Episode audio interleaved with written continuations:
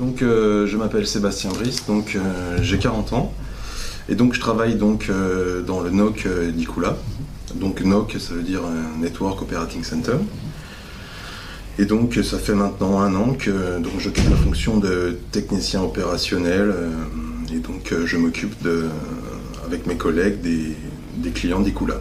Donc j'ai une formation d'administrateur système et donc le métier a plusieurs facettes, hein, vu que vu qu'en fait on est obligé de, respecter des, contraintes horaires en roulement, on, a plusieurs euh, secteurs d'activité. Donc la journée c'est essentiellement de l'accompagnement client.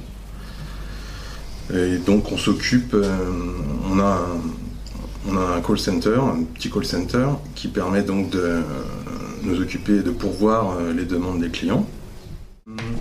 En ce qui concerne donc euh, l'activité nocturne, euh, notre job prend revêt une facette complètement différente, puisqu'on donc on laisse place, euh, on raccroche notre combiné et on, et on, surveille en général les graphes, le monitoring, on surveille donc l'activité réseau qui se produit sur le data center.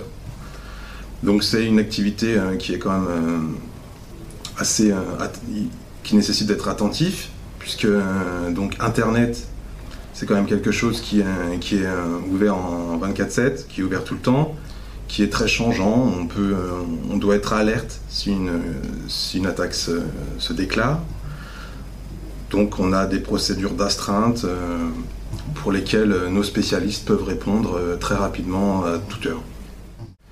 Eh bien, je dirais que le marché donc, du cloud est en pleine, en pleine effervescence. Hein.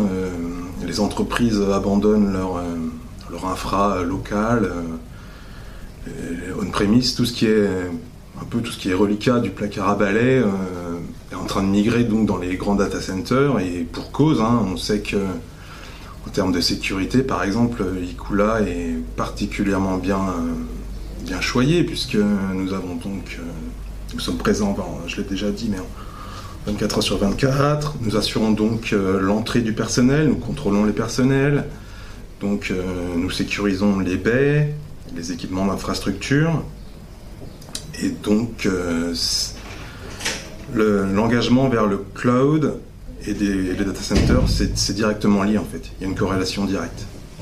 Oui, en matière d'évolution des architectures, euh, la, traditionnelle architecture laisse place donc à des infras plus évolués comme le SD-WAN, nous avons tout un tas de une panoplie logicielle qu'on met à disposition donc euh, à la fois en interne mais à nos clients. Donc on a beaucoup de Docker maintenant, de Kubernetes, on a fait beaucoup de DevOps. Donc c'est là-dessus qu'on mise, les clients misent dessus, ils veulent de la flexibilité dans leurs applications, ils veulent euh, donc des ils veulent que des applis legacy rejoignent leur, leur production. Et donc, euh, c'est pour ça qu'on se met à jour par rapport à la demande client. Donc, euh, pour, pour, résoudre cette problématique, c'est simple. Euh, nous, nous rendons horizontal donc, les, les process métiers entre nos clients et nous, par exemple en, en fournissant la containerisation Docker, des, des templates tout faits avec des, modèles d'application euh, qui ont fait leurs preuves.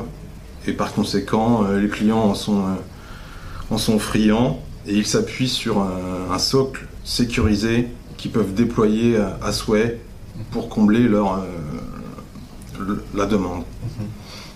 En matière de sécurité, donc, nous sommes très à cheval sur les normes, les nouvelles normes.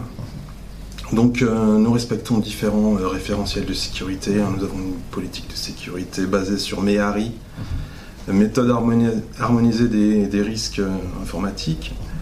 Et nous avons donc des cadres qui, dont le seul rôle est donc de veiller au quotidien à l'application des directives.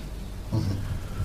Nous avons donc un PRA qui est nous sommes forts donc de deux data centers. Nous avons donc cette chance de pouvoir sécuriser vraiment avec une disponibilité forte les données de nos clients.